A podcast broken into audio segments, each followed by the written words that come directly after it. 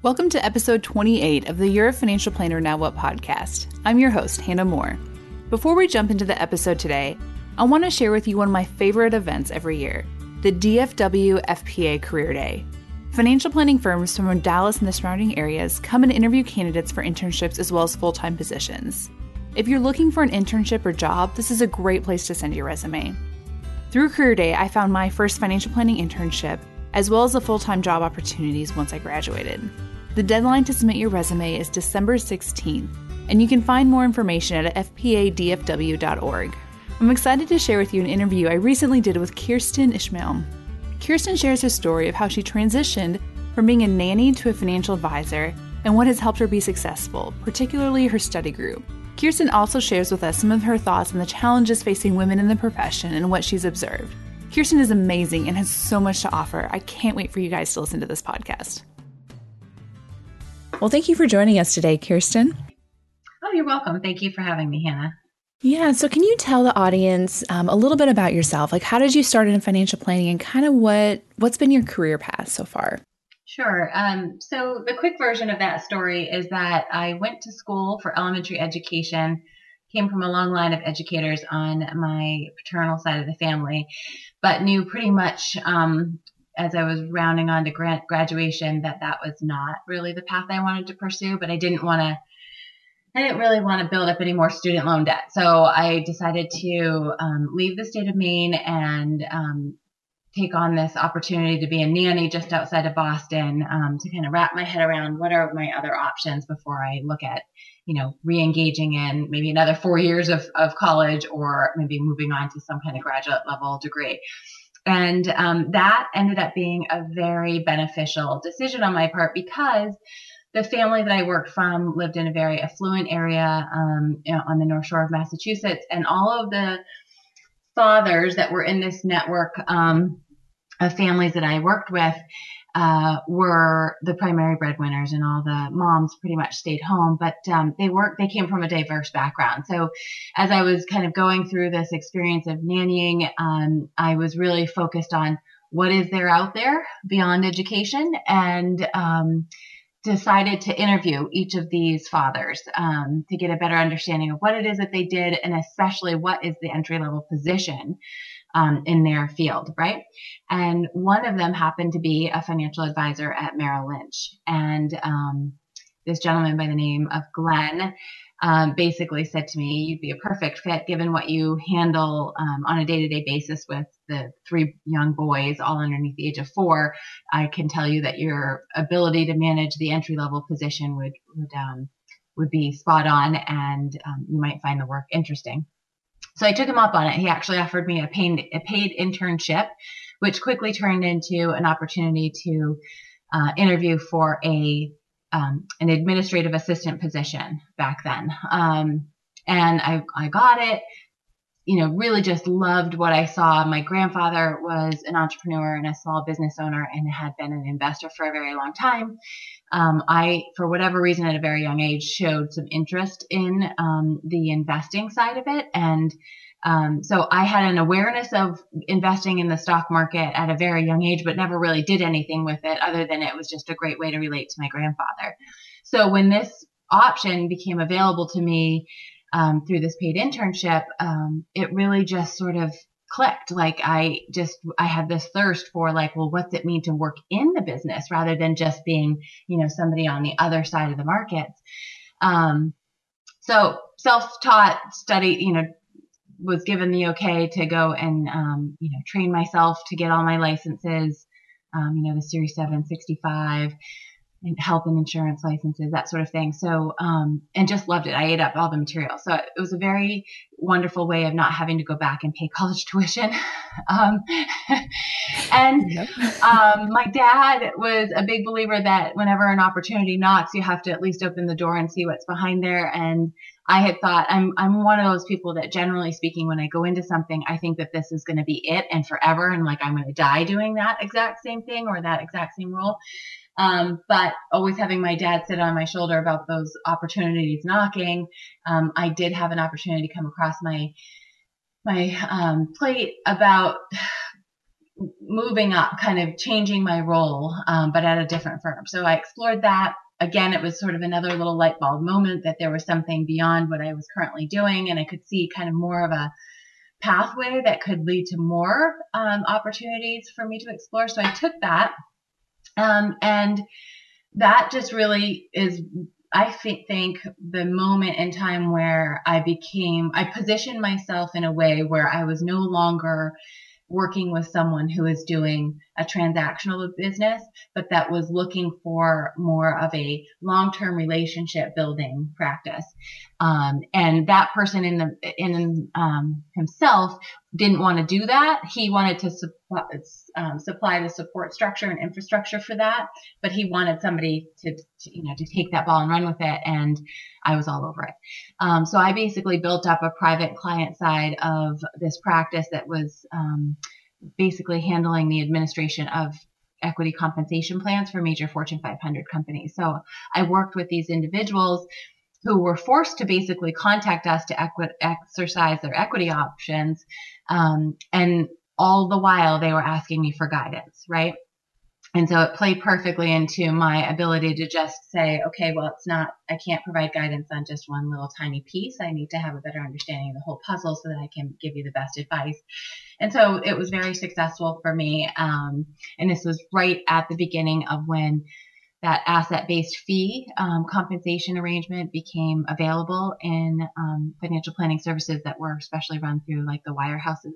So I just ran with it, and I never ever once had to worry about you know what kind of commissions I was generating on a monthly basis. It was all just revenue based off of the relationships I was developing. So um, and I can pretty much say that ever since, and that was in 99 when that all kind of came to fruition, that all I've been doing is trying to perfect and improve upon that. Um, and by narrowing down who I serve and um, how I bring unique skill sets to that, um, that service of financial planning. So you're still at that same firm? No, um, I so started at Merrill, moved to Smith Barney for that opportunity with the equity compensation arrangement, and then um, about seven and a half years ago, we felt like we were a better fit for another institution that was more focused on financial planning. Um, and so I'm now with UBS. And you're still with that same gentleman um, that you were before. Yes, right?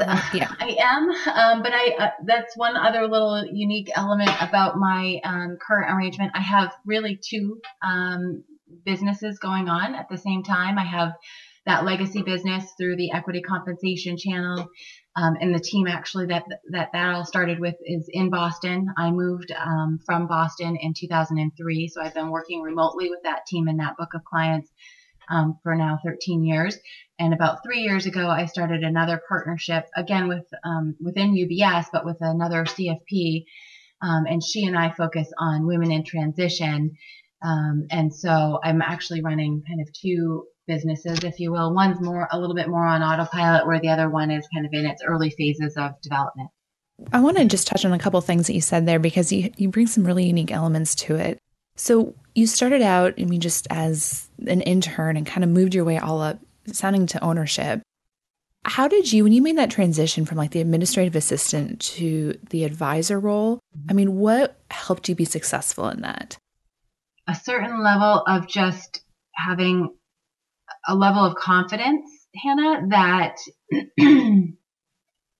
went along with my passion, right? For just saying, oh my gosh, I actually think I found something that really suits me very well. Like I'm, I'm an outgoing person. I love to meet people. I love to talk to people, but I'm also, for whatever reason, just designed that if somebody has an issue or problem or wants help with something, I always seem to find myself in an advisory role, right? So going back to the days of being in a sorority, I was like the chaplain, which is basically it serves two roles. Like I'm the ritual and ceremony person, but I'm also sort of like the the uh, the person who you go to when the grades are failing and they have had inappropriate behavior, you know. And so I was the one deemed to be the one that had like the best, you know, wisdom as to what is the kind of behavior you want to um, you want to uh, create in a good sorority sister and and a, as a role model for the community. And so, um, I, for whatever reason, I just always find myself, you know, in that advising role. So I think just having kind of that natural traits and characteristics that aligned well with planning, right, and engaging in a relationship were there. Um, and then I would say just that opportunity that knocked of, you know, an advisor who was looking to take something that he had that was wildly successful on its own, but seeing another opportunity, but realizing it wasn't his strong suit and he needed somebody else to come in and take the ball and run with it.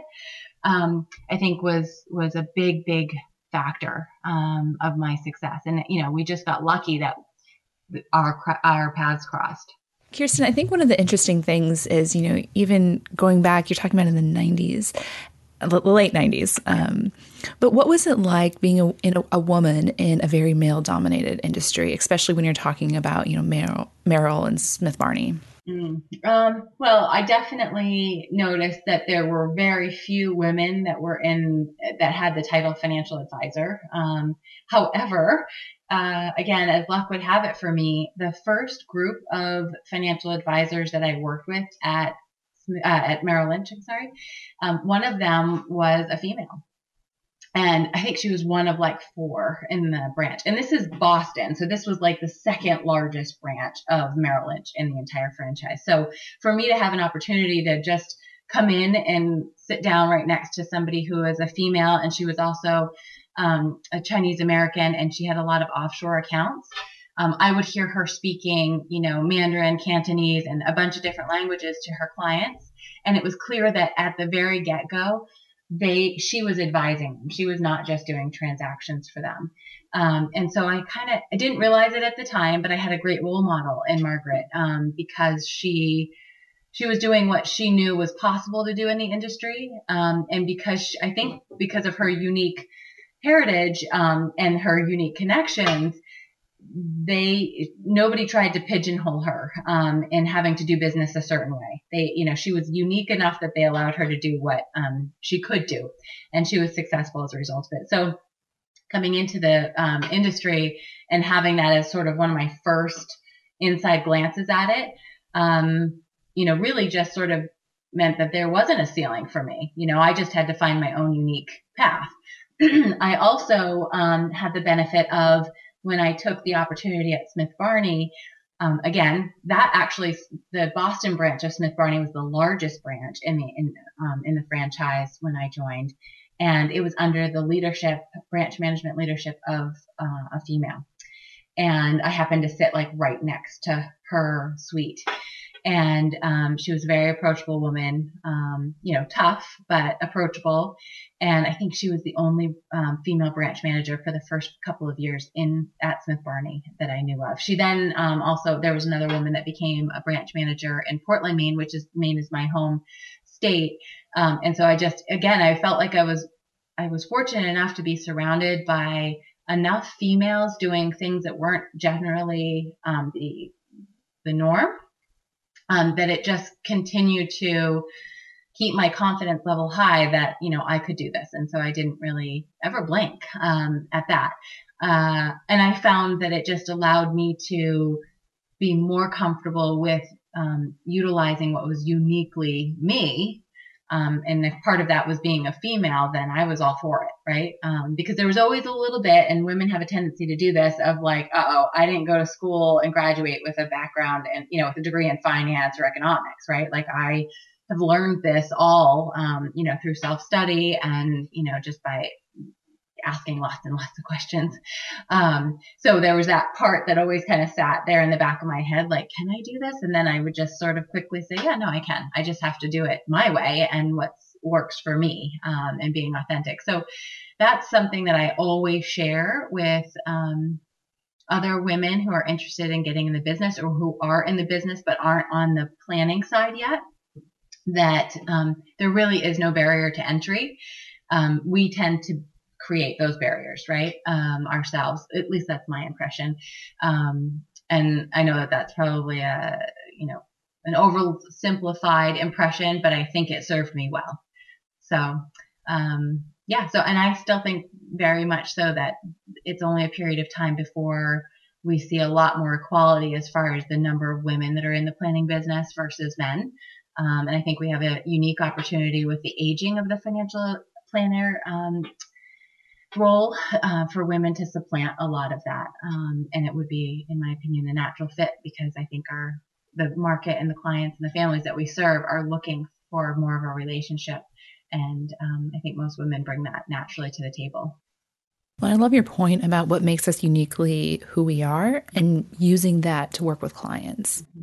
Um, I think that's the thing that's often missed that we're supposed to be like this when really, if we're right. really who we are, yeah. that draws people. I will tell you a funny story that I, um, I was looking for a professional photo of me and um, I knew the quickest way to get it was if I Googled and did Google images, right? And um, found it quickly, but then I also found this other photo of me when like, oh gosh, this was now, oh, 10, 15, maybe, maybe closer to 15 years ago now and I I was wearing a suit like this red like power women suit right and I clearly realized that at that point in time I was still doing some things that I felt like you know allowed me to fit in more to the culture. Um, and I've completely you know gone away from that. I am very much you know I, I have a couple of suits that hang in my closet but they're not like the pinstripe navy blue suits you know that look like a male's you know a woman's twist on a male's suit. Um, and so I think over the years, as I've just gained confidence and experience and knowledge, um, that it ha- that you know the more authentic I show up um, as a professional, which includes just my physical appearance, um, the better I am at at doing my job. And clients respond to that, I would assume. Absolutely. Yeah. yeah. That's great. Well, one of the um, topics that I wanted to talk with you is uh, about study groups.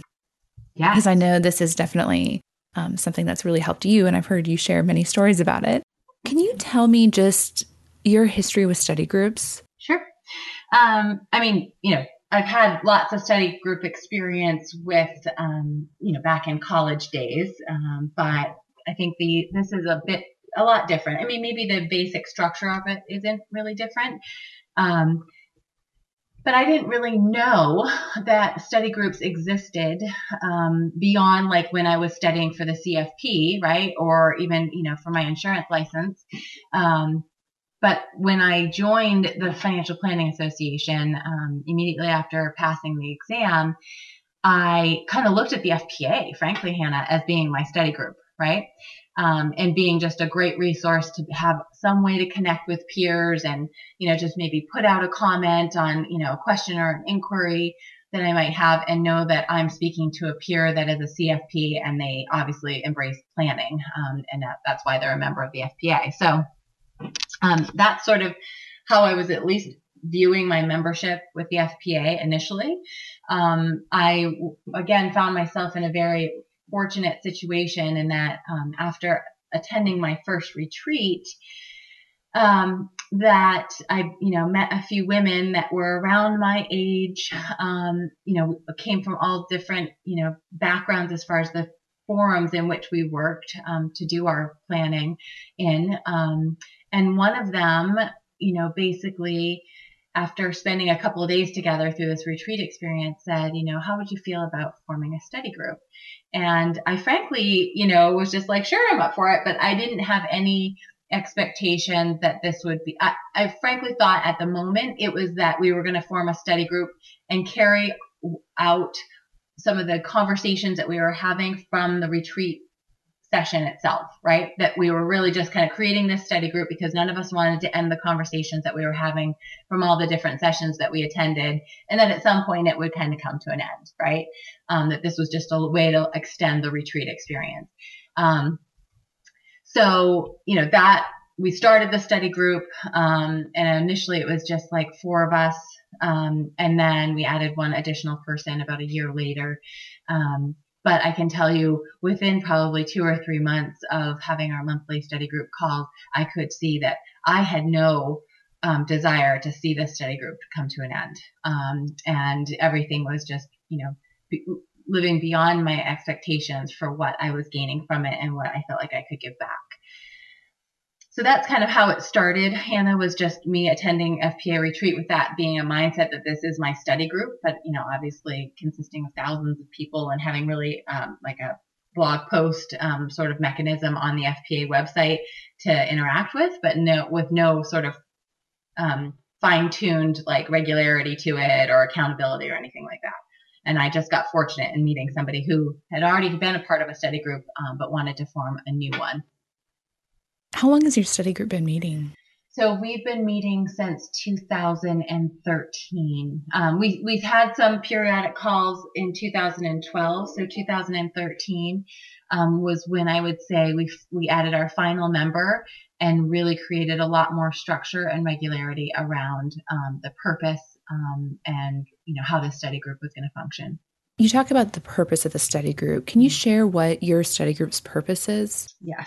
Um, so it's it's really a pretty broad purpose in the sense that I can tell you our whys for you know why we wanted to um, keep this this particular group intact and um, and have it have no expiration date was because we all as individuals believed that it was super important to have a sense of community um, and at a you know at a level at a size that worked for us right where we felt like all of our voices could be equally heard um, and so that was you know one of the I think the driving purposes.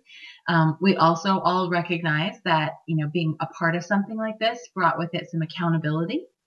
Um, that whenever we would leave a conference and we'd have these wonderful, you know, experiences and we plan to put certain things into practice, um, that, you know, we might come off the plane and, you know, be going hard at it for 30 days, but then, you know, normal life events would happen and we, those were sort of the first things to go. And we felt like the study group would help us hold each other accountable. Um, we also really totally loved um, and was, you know, I think part of the uh, the design of looking at what we could benefit by leveraging the various perspectives that each of us brought um, as well as the fact that some of us attend different conferences, right? Um, and many of us come from a very different setup as to how our businesses are run. So just bringing that a, a certain amount of leverage that you know I can I can access information that you know c- comes out of some of my study group members that they gain by going to say a NAPFA conference um, or attending NorCal or um, Nazrudin or, you know, whatever it may be, um, that I, I don't necessarily, I know that I have confidence and faith that the other members of my study group, as they attend these things, if they find something super meaningful out of it, um, they will bring it back. Um, they, so they're, so now we are all sort of, you know, as a tribe, we realize that when we go to something, um, a conference or a seminar or what, uh, attend a webinar, we're almost always being mindful that we're going as the five of us right? Like we're thinking about all of each other and how this might relate to each person. Um, and so that is fantastic, in my opinion. Um, the leverage that I feel like we have gained in absorbing knowledge and, and the peer to peer sharing.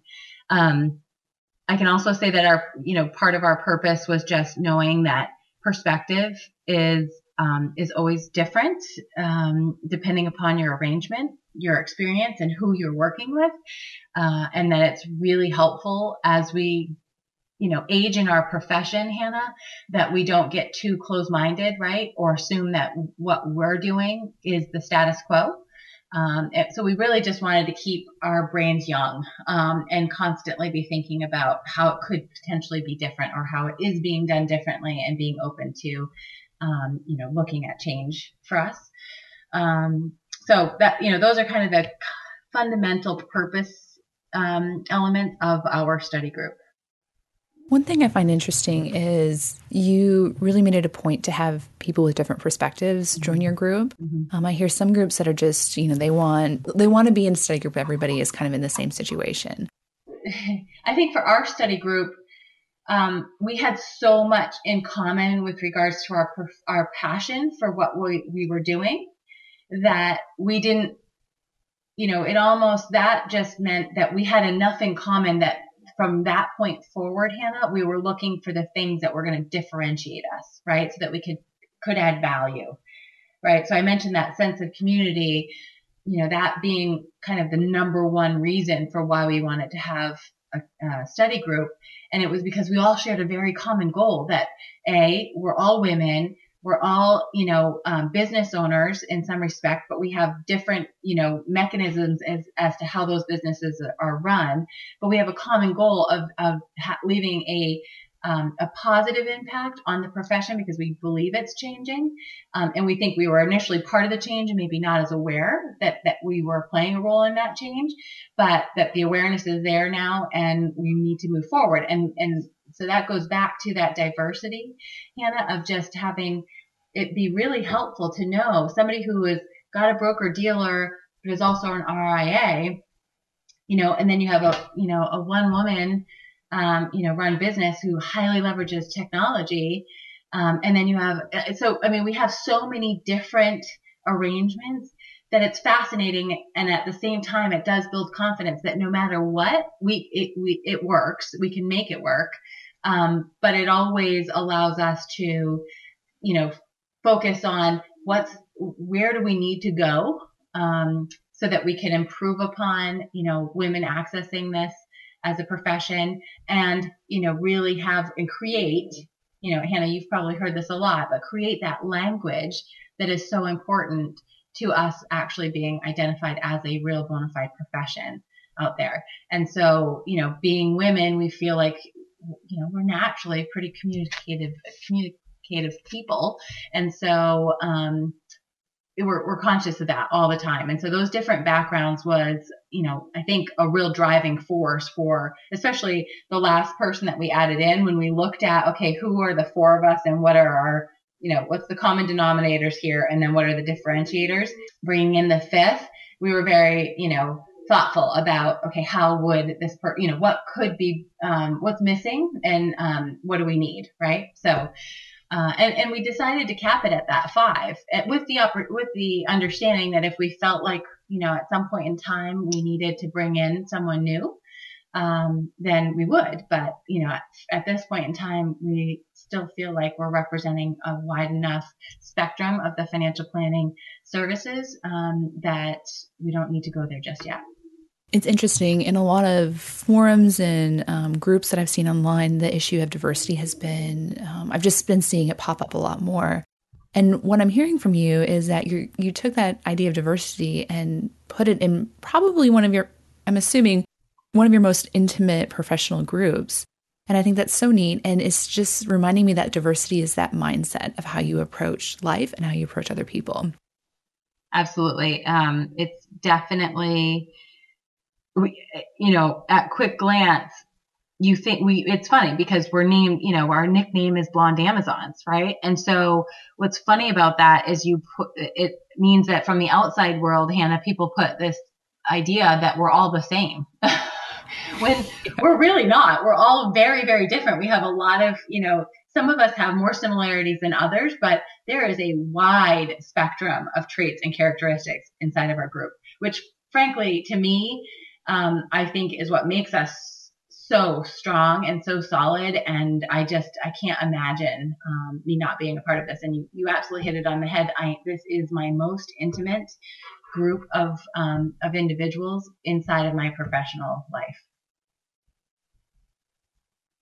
I was at a recent event and it was like a career day at FPA and somebody brought me over this resume and there was just something so unique on it. And this woman who showed it to me, she goes, she has no idea how special she is because she has this. And so I think just so much of what's coming up in this conversation, that idea of what makes you unique, whether that's a woman and how you dress and how you approach life, or these skill sets that are outside of financial planning, like that's what makes you valuable. Mm, absolutely. And I, I think that that comes with, um, yeah, I mean, I think we're in a good spot here where, you know, even though there are some pretty ugly um, things going on in the world and even here in our country with regards to, you know, still not enough being done to recognize diversity or being as inclusive as we should be for, um, for every you know representation that there is in our citizenship um, that that is ultimately I mean, it, it, so you may have attended or heard, but um, Dawn St. Clair and Debbie Gross, who Debbie, full disclosure, is part of my study group, um, d- uh, did a session at last year's retreat, and they just talked about you know if you're if we're forced to think about the future and let's say robo advisors come in and you know you know do efficiently um, what it appears that they can do and will do commoditize the investing side of the business what's left right and um, regardless of whether it's financial planning and you know market um, involvement, but no, regardless of the industry, what's what's always been the critical element of it is what do we as human beings bring to the plate that cannot be commoditized and cannot be, you know, mechanized, right? And so, um, I think that that is a big part of where this financial planning profession has to head is to embrace that. Um, and obviously, you know that our theme for 2017 about, you know, bringing a, a, magnifying glass to the, the generations that exist in our, our country um, is is really going to be very interesting. Um, and I think so far there's been a bit of a negative connotation that there needs to be division because there are different generations that have been created as a result of our country's history. When in fact, I think when you flip it on its head, it's not the di- it's it is the differences that make us stronger, and we just have to embrace that and and um, so our study group is really strong, I think, because of those differences that are um, that are that are existing in the the five members. Absolutely, and I'm just going to throw in a quick pitch for the FP retreat because uh, we're both on the task force for it this year. But if you are a young person who really wants to kind of get to that next level in your career and just in the conversations that you're having, this would be an amazing place for you to go to kind of get get that next level and kind of bump you up if, if you would. I agree. I mean, and and it's neat. Like I really think the young minds are needed at this retreat. If there's been any retreat, I think that has been designed to allow for them to feel instantly included. It's this one. So, um, so I, I you're spot on, Hannah. I think that that's really important. Yeah, there's the older generation I mean, literally in these meetings, asking, like, where are the young people? Like, we want them there. Like, we want those minds and like, we need that. And so, if that's you, like, there's a great place for you to go. Yeah. Can we just talk through some of the mechanics really quick of the study groups? Like, what are the topics that you discuss? Are you still meeting once a month? Sure. Um, yeah. So, and that that is a big part, uh, I think, of a successful study group is is working out the mechanics right away, um, because you need to sign on to, you know, a commitment, to make a commitment. And part of that, you know, commitment is understanding what's expected of you, right? So we instantly set out that monthly calls worked best for us. We felt like that would let, um, lead to less kind of you know, things dropping through the cracks, if you will, or just a rush to get prepared because we had 90 days between calls. Um, and so we liked the continuity of a monthly call. Um, so that was set out very clear in the beginning. Um, we also have now kind of established a bit of a, a trend as to our topics that are discussed. Um, so, for instance, every year, one of the major topics that we discuss is we do a business plan review, right, of all of our individual business plans. Um, and so that's nice to just have some outside eyes look at it. You know, they're the first ones that say, Hey, well, didn't you say that you were going to make marketing, you know, your, one of your top three initiatives for the year? And where are you on that, Kirsten? You know, why is it still in the top three? Uh, you know, why isn't it off the charts now because it's been, you know, accomplished? Um, and so that, that's always been great. But, um, setting up, you know, those kind of recurring um, topics is an important part of it. Um, but we do so after the business planning um, theme, we also plan once a year, um, and then kind of a, a quasi meeting um, at any conference that we join, we all attend. go over and just do some creation of ideas of like what you know. Let's just brain dump and put the, these ideas in like a parking lot, if you will um, of what do what is on our radar screens as individuals. And then you know we'll get some consensus there about oh yeah you know i definitely want to talk about um, this aspect of planning or you know for instance let's say somebody is you know two, two of us were thinking about hiring staff um, and we're really concerned about like what is you know what's the best what are the best resources for finding people and how do you vet them pro- pro- appropriately and what are the tests that we want to take you know as far as personality tests to make sure they're good fits so on and so forth so um, you know there every year there's multiple um, themes that are brought in. Some are more reoccurring than others, um, but we definitely make an effort at least once a year, if not twice a year, um, to refill that parking lot, if you will, of ideas. Um, and so that's really great. And we do have a facilitator. So there's one person who's basically in charge of, you know, making sure that the calls are on our calendars. If there are scheduling issues, you know, she's the one that basically handles and, and does like the doodle poll to make sure that we're all, you know, available because we really hate to have somebody left out. Um, and then um, we did actually last year was our first time of actually putting together a suite of doing a deep dive, Hannah, on a particular topic. And so we took college planning, and um, each of us was assigned an aspect of college planning, and we had to develop a presentation that would basic. The, the purpose was to, you know, inform um, our study group members of you know what current research is telling us and what current practices we're using or we found were being used in this um, on this theme and then we, you know, basically built it so that all five parts, when put together, was a, a complete A to Z of, you know, if you're working on college planning and it's with somebody who just became a parent for the first time, what does that mean? What does that look like to, you know, start having that college planning conversation? All the way up through, you've got a graduate now, they've got their student loan debt, they're looking at how they're going to manage their cash flow and debt obligations um, as well as the, you know, they're looking at their job offers. Um, and how do you, as a planner, um, advise them in that way? So A to Z, um, and so we put that suite of product of presentations together as one cohesive. Um, we we never we really just basically said we wanted to set out and do a deep dive um, because we thought we all had the commitment and energy and desire to do it. Um, we've not really discussed, you know, is this something that we now want to share with the public, right? Um, and so that's sort of our next conversation about are we going to just move on and do a deep dive on something, another topic? And this is really just information for us to leverage. Um, or, it, you know, do we want to think about how can we as a study group take what we've done and benefit the planning community? right? So, um, so, de- so definitely having a facilitator, you know, um, commitment to regularly scheduled meetings, whether it's monthly or quarterly, I think is important to the success of the study group.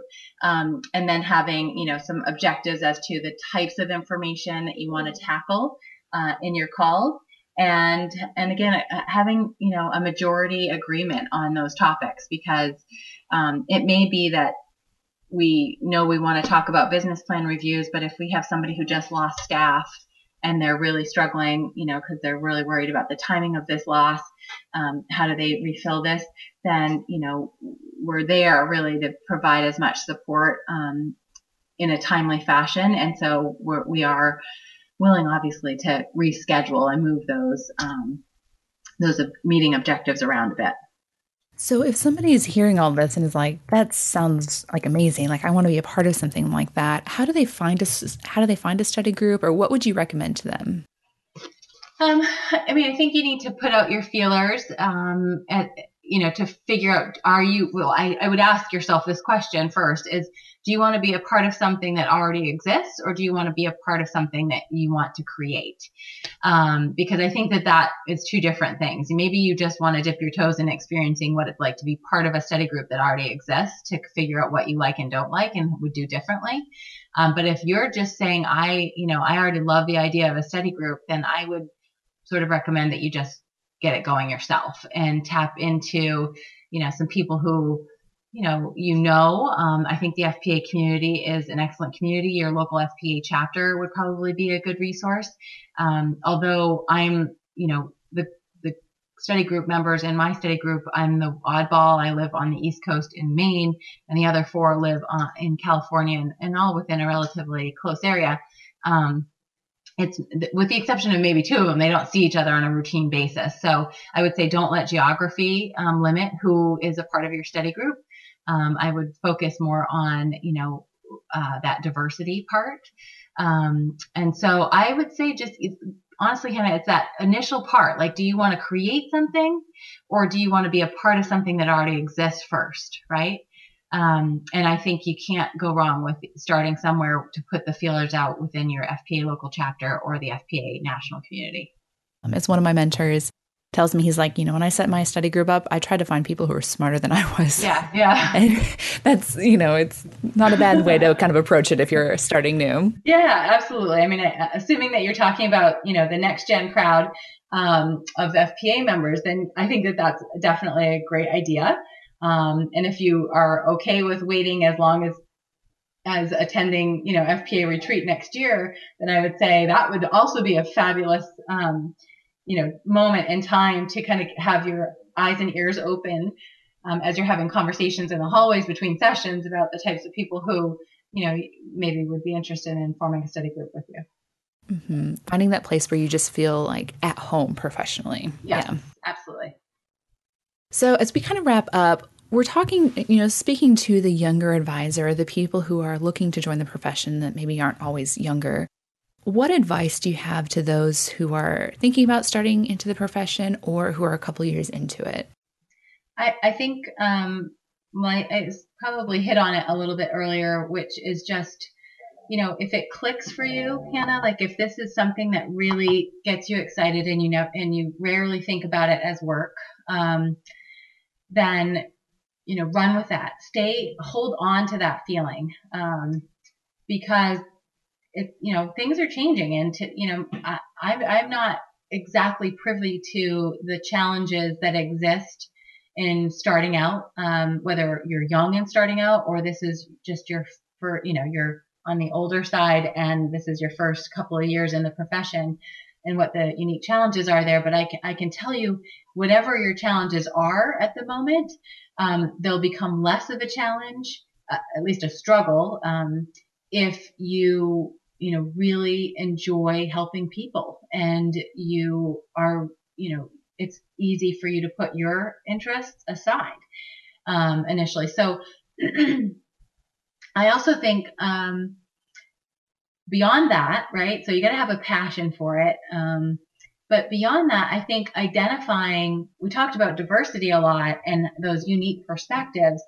Um, but that doesn't mean that if you narrow your focus to working or serving one particular community, that you're not going to be successful.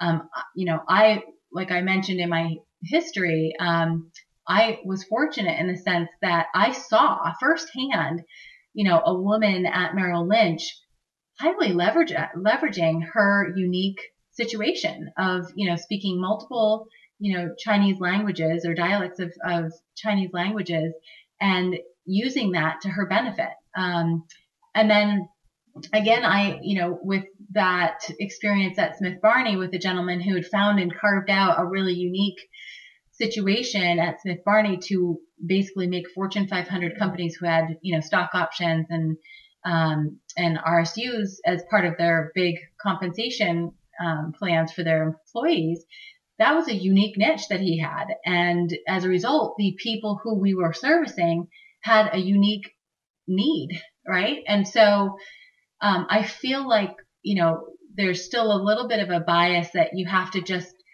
be thankful for what you get early on um, because that's you you got to you know put money in the bank account to put food on the table and pay your light bill but um, I would say you got to be careful about that. Um, I think you're you're more likely to be much happier and more successful if you really listen to what it is that you um, are most interested in, uh, because then it will allow you to show up um, at, at 100% being authentic, and you know that passion will just it'll just come out. It won't be effort, you know, it really won't be as much work, um, and that goes back to that uniqueness there's enough diversity and you know we're all very unique um, but you know finding that as your path as to how you're going to build a practice i think would probably be one of the differentiators hannah as uh, for a young planner starting or a planner who's not so young but starting for the first time in this field thank you for joining us on this episode of your financial planner now what. I look forward to talking to you again next week